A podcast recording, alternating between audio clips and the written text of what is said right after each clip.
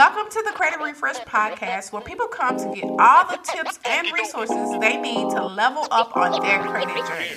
I'm your host, Kiwanis Rucker. Let's get into this episode. What's up, my people? It's your credit advisor, Kiwanis. Thank you for joining me for another episode.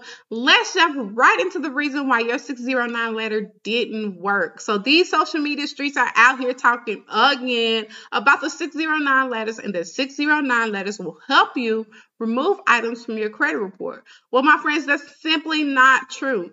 These credit gurus are calling the 609 letter a loophole, which is also not true. Section 609 of the Fair Credit Reporting Act has nothing to do with disputes. Section 609 of the Fair Credit Reporting Act actually talks about disclosures. In a nutshell, Section 609 says that the credit bureaus must, upon your request, disclose the information that is within your credit report and then the source of that information. So the one reason why the 609 dispute letter didn't work is because when you send a 609 letter to the credit bureaus, you're simply requesting information about the items that are listed on your credit report. So while it may be called a dispute letter, it's actually not a dispute at all is Section 611 and 623 of the Fair Credit Reporting Act that discusses your right to dispute information in your credit report. Did you know you don't have to pay a credit repair company to repair your credit? Yep, that's right. You don't have to pay a credit repair company to repair your credit. I'm super excited to announce the Credit Refresh Academy is live. In this academy, your favorite credit repair advisor, yep, that's me, Kiwanis Rucker, will walk you through step by step the process for repairing your credit yourself without spending a lot of time and money. I've done all the things. I've been where you are. I know what you need to do to restore your credit and increase your credit scores. Check out the show notes for more details. So I get it. I understand the idea behind these gurus telling you to send a 609 letter. It's because when the credit bureaus can't produce the information, then they're supposed to remove the unverifiable information from your credit report.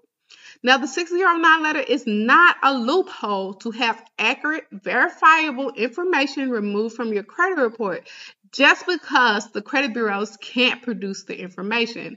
Now, remember that Section 609 talks about disclosing information. The credit bureaus can only disclose the information that the data furnisher has provided. And this is another reason why the 609 letters do not work to have items removed from your credit report the 609 letter can really be viewed as the first step in the process. So what really happens is that you send a 609 letter, the credit bureaus can't provide the information, and then you send your dispute. To me, a better way to have inaccurate, unverifiable information removed from your credit report is to cut out the middleman and just send an effective dispute letter. So, what do you think about this? Have you sent a 609 letter? Did it work for you? I'd love to know your thoughts. Send me your questions at hello at kmjcredit.com. And if we haven't already, let's connect on social media. You can find me on Instagram at Kiwanis Rucker. I would love to know if this information is making an impact for you. Am I delivering information that helps you more understand credit? Lastly, do me a favor. If you are listening to me right now, would you please leave me a review?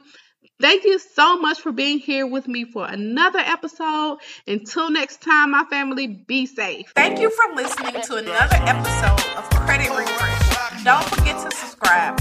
We don't want you to miss any of the amazing content that we have to offer. Also, don't forget to hit the link in the show notes so that you can get your free guide on how to read your credit report.